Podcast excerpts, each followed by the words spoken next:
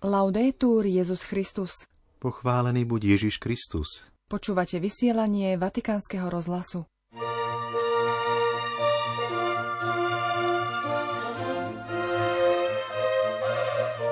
Stojatá voda páchne, pripomenul dnes pápež kanonikom svätého Augustína, vystrihajúc ich pred izolovanosťou.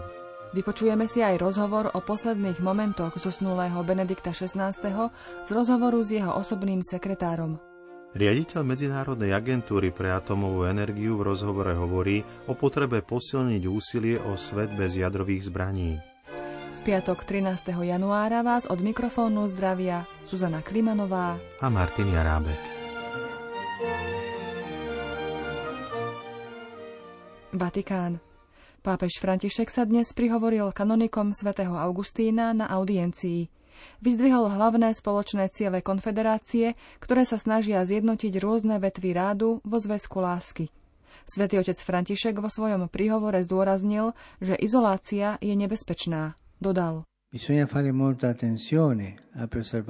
Treba veľmi dbať na to, aby sme sa chránili pred chorobou seba referencie a zachovali spoločenstvo medzi jednotlivými kongregáciami ako skutočný poklad. Dobre viete, že ste všetci na jednej lodi a že nikto nebuduje budúcnosť tým, že sa izoluje alebo len vlastnými silami, ale tým, že sa spozná v pravde spoločenstva, ktoré je vždy otvorené stretnutiu, dialógu, načúvaniu a vzájomnej pomoci. Praktizovanie spirituality stretnutia to je nevyhnutné pre život synodality v cirkvi. Ďalej pápež František upriamil ich pozornosť na pohľad do budúcnosti. Zasvetený život je ako voda, ak neprúdi, páchne, stráca zmysel, je ako soľ, ktorá stráca chuť, stáva sa neužitočnou. Dobrá pamäť je plodná, je to deuteronomická pamäť koreňov pôvodu. Nesmieme sa uspokojiť s archeologickou pamäťou, pretože tá z nás robí muzeálne exponáty, možno hodné obdivu, ale nie napodobňovania. Naopak, deuteronomická pamäť nám pomáha žiť prítomnosť naplno a bez strachu, aby sme sa s novou nádejou otvorili budúcnosti. Aj vy, ako napísal svätý Ján Pavol II, máte slávnu históriu, ktorú si treba pripomenúť a rozprávať, ale predovšetkým máte veľkú históriu, ktorú treba budovať. Pozerajte do budúcnosti, do ktorej vás duch premieta, aby s vami ešte vykonal veľké veci. Nestačí však pozerať sa dopredu, ale je potrebné vychádzať z prvotnej lásky, pokračoval ďalej pápež František. Evangelium nám neustále pripomína, aby sme Krista postavili do centra nášho života a poslania. To nás vracia k prvej láske. A milovať Krista znamená milovať církev, jeho telo. Svetý otec napokon pripomenul potrebu neustáleho hľadania pána. Boh nás stvoril pre seba a naše srdce je nespokojné, kým nespočinie v ňom. Preto je vašou hlavnou náplňou práce ako kanonikov neustále a každodenné hľadanie pána. Hľadajte ho v živote spoločenstva, ktoré je odrazom Božej bytosti a jeho odozdania a svedectvom, že Boh je láska. Nech sa všetci cítite ako budovatelia, tkáči bratstva. Hľadajte pána v usilovnom čítaní svätého písma, na ktorého stránkach znie Kristus a církev, hľadanie pána v liturgii, najmä v Eucharistii, ktorá je vrcholom kresťanského života a ktorá znamená a uskutočňuje jednotu cirkvy v harmónii lásky. Hľadajte ho pri štúdiu a bežnej pastoračnej práci. Hľadajte ho aj v realite našej doby, s vedomím, že nič ľudské nám nemôže byť cudzie a že oslobodení od všetkej svetskosti môžeme oživiť svet kvasom Božieho kráľovstva. Toľko z príhovoru pápeža Františka kanonikom svätého Augustína. Vatikán. Arcibiskup Georg Genswein, prefekt pápežského domu a osobný sekretár pápeža Benedikta XVI. v rozhovore pre vatikánske médiá hovorí o posledných okamihoch pozemskej púte emeritného pápeža, o jeho zrieknutí sa pápežského úradu či o Ratzingerových vlastnostiach, ktoré sa ho najviac dotkli. V akom duchu prežíval Benedikt XVI svoje posledné dni? Aké boli jeho posledné slová? Jeho posledné slová som nepočul na vlastné uši, ale v noci pred jeho smrťou ich počul jeden zo zdravotníkov, ktorý na ňo dozeral. Okolo tretej hodiny povedal Signore ti amo, Pane, milujem ťa. Zdravotník mi to povedal ráno, hneď ako som prišiel do jeho izby. Boli to posledné zrozumiteľné slová. Okolo 8 ráno začal dýchať čoraz ťažšie. Boli tam dvaja lekári a povedali mi, obávame sa, že teraz nadíde chvíľa jeho posledného pozemského boja. Ako uviedol monsignor Genswein, členovia domácnosti Benedikta XVI. sa pri lôžku spoločne modlili modlitby za umierajúceho.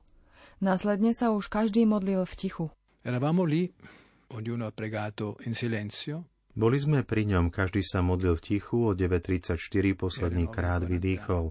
Pokračovali sme spoločnými modlitbami za zomrelého, ktoré ukončil spev Alma Redemptoris Mater. Všetkým som povedal, rýchlo zavolám pápežovi Františkovi, ono to musí vedieť ako prvý. Zavolal som mu a povedal, rýchlo prídem. Potom prišiel, sprevádzal som ho do spálne, kde zomrel Benedikt XVI a povedal som všetkým, zostaňte tu. Pápe všetkých pozdravil, sadol si k posteli a modlil sa, udelil svoje požehnanie a potom sa rozlúčil. Ktoré slová duchovného testamentu Benedikta XVI sa vás najviac dotkli? Vybrať len niektoré z nich je ťažké. Bol napísaný rukou, maličkým písmom, ale čitateľne, v druhom roku pontifikátu. V Nemčine sa hovorí Oton Benedikt, čo znamená je to celý Benedikt. Keby som mal text ako taký, nevediac, kto je autorom, rozpoznal by som ho. Je v ňom on celý na dvoch stránkach. Je poďakovaním, avšak aj povzbudením veriacich, aby sa nenechali zviesť nejakými hypotézami ani v teologickej, ani vo filozofickej, ani v akejkoľvek inej oblasti. Čo je najsilnejšie posolstvo Benediktovho pontifikátu? La sua forza jeho sila spočíva v mote, ktoré si zvolil, keď sa stal mníchovským arcibiskupom a citoval tretí Jánov list Cooperatores veritatis, teda spolupracovníci pravdy, čo znamená, že pravda nie je niečo myslené, ale je to osoba, je to Boží syn. Boh sa vtelil v Ježišovi Kristovi, v Ježišovi z Nazareta a toto je jeho posolstvo. Nasledovať nie teóriu o pravde, ale nasledovať pána. Monsignor Genswein reagoval aj na otázku o zrieknutí sa pápežského úradu Benedikta XVI. 11. februára 2013 na Margo pochybovačov, ktorí hľadali za rozhodnutím Benedikta XVI. iné dôvody, než aké sám zverejnil, jeho osobný sekretár hovorí. Benedikt mi na to povedal, ten, kto neverí, že to, čo som povedal, je skutočným dôvodom zrieknutia sa, neuverí mi ani, ak teraz poviem, verte mi, je to tak. Monsignor Genswein bol medzi prvými, ktorým Benedikt XVI povedal o svojom rozhodnutí. Keď sa ho snažil odhovoriť, Benedikt povedal jasne. Počujte, nežiadam vás o váš názor, ale komunikujem vám moje rozhodnutie, premodlené, pretrpené, urobené koram deo pred Bohom. Holou pravdou je toto, už nemal silu viesť církev, ako oznámil v ten deň v latinčine. Spýtal som sa, Svetý Otec, prečo po latinsky? Odpovedal, je to jazyk církvy. Na otázku, ktorý aspekt Benedikta XVI. sa ho najviac dotkol v období, keď bol emeritným pápežom, monsignor Genswein odpovedal, že okrem pokory je tu aj ďalšia pozitívna vlastnosť, ktorá možno nebola pre verejnosť až tak viditeľná. Schopnosť prijať to, keď ľudia nesúhlasili s tým, čo hovoril. Jeho slová ako Petrovho nástupcu neboli prijaté. To nám však hovorí, že vedenie cirkvy sa neuskutočňuje len prostredníctvom rozkazovania, rozhodovania, ale aj prostredníctvom utrpenia. A táto časť, utrpenie, nebola malá. Na otázku, či by si pomyslel, že Benedikt XVI bude žiť tak dlho po jeho zrieknutí sa pápežského úradu, monsignor Genswein povedal.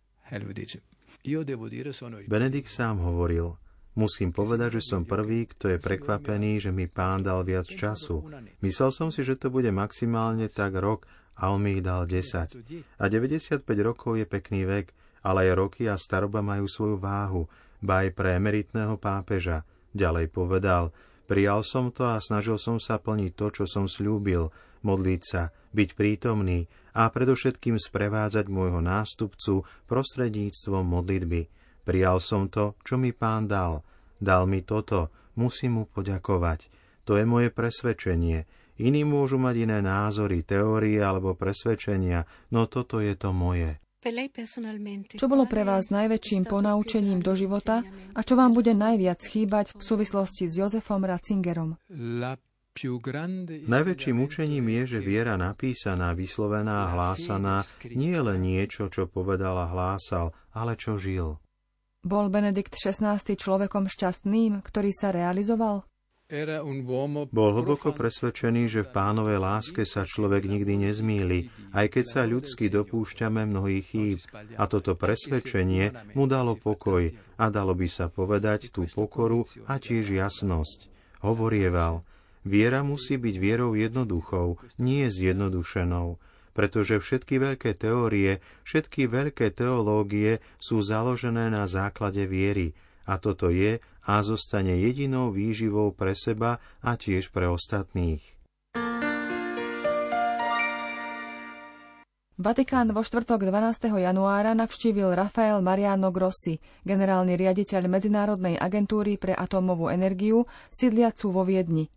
Na osobitnej audiencii ho prijal pápež František a neskôr mal stretnutie so štátnym sekretárom kardinálom Pietrom Parolinom a sekretárom pre vzťahy so štátmi a medzinárodnými organizáciami monsignorom Paulom Richardom Gallagherom.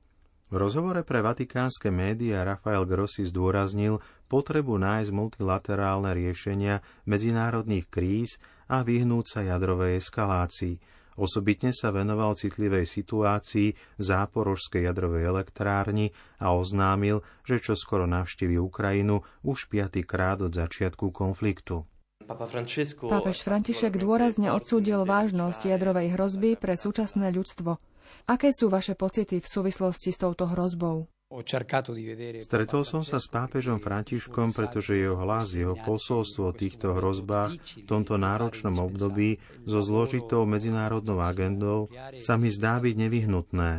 Práca Medzinárodnej agentúry pre atomovú energiu sa stala naliehavou. Je to práca venovaná nielen otázke Ukrajiny, je tu aj Irán a Severná Kórea. V tomto momente je jasné, že zaistenie bezpečnosti jadrových zariadení na Ukrajine sa stalo naliehavým a nevyhnutným. Samozrejme, pokiaľ ide o súčasnú situáciu, tá je vždy neistá, vždy krehká. Bombardovanie v okolí a niekedy aj v záporožskej elektrárni pokračuje. Momentálne je môjim záväzkom dosiahnuť politickú dohodu medzi Moskvou a Kievom, aby sa zabezpečila zóna jadrovej ochrany a bezpečnosti okolo elektrárne. Pápež viackrát vyjadril podporu multilaterálnemu prístupu vo veľkých medzinárodných krízach. Nakoľko je táto podpora zo strany Svetej stolice dôležitá? Podpora Svetej stolice má zásadný význam, pretože zdôrazňuje dôležitosť hľadiska mieru, a to prostredníctvom univerzálneho hlasu Svetého Otca a osobitne v tomto konflikte na Ukrajine, ktorý je konfliktom v Európe, no je aj konfliktom, do ktorého sú zapojení kresťania vo svete.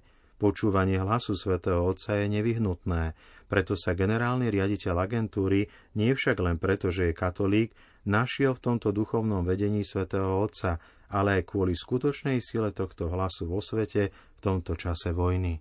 Pápež František opakovane odsúdil nemorálnosť nielen použitia jadrových zbraní, ale aj ich vlastníctva – čo môže medzinárodná agentúra, ktorú vediete, urobiť na podporu výlučne mierového využívania atomovej energie? Výlučne mierové využívanie jadrovej energie je dôležité, a to osobitne v tejto chvíli, keď ľudstvo zasiahla ďalšia kríza, a to zmena klímy. Je zrejmé, že dochádza k oveľa intenzívnejšiemu zameraniu sa na schopnosť atomovej energie poskytnúť pre svetové hospodárstvo čisté riešenie bez uhlíkových emisí. Ak je tu niečo, čo je jasné, svätý Otec a církev to povedali. Jadrové zbranie neposkytujú bezpečnosť, práve naopak. Musíme mať trpezlivosť a schopnosť presvedčiť štáty a to nie je ľahké. Toľko z rozhovoru s generálnym riaditeľom Medzinárodnej agentúry pre atómovú energiu. Do počutia zajtra. Laudetur Jezus Christus.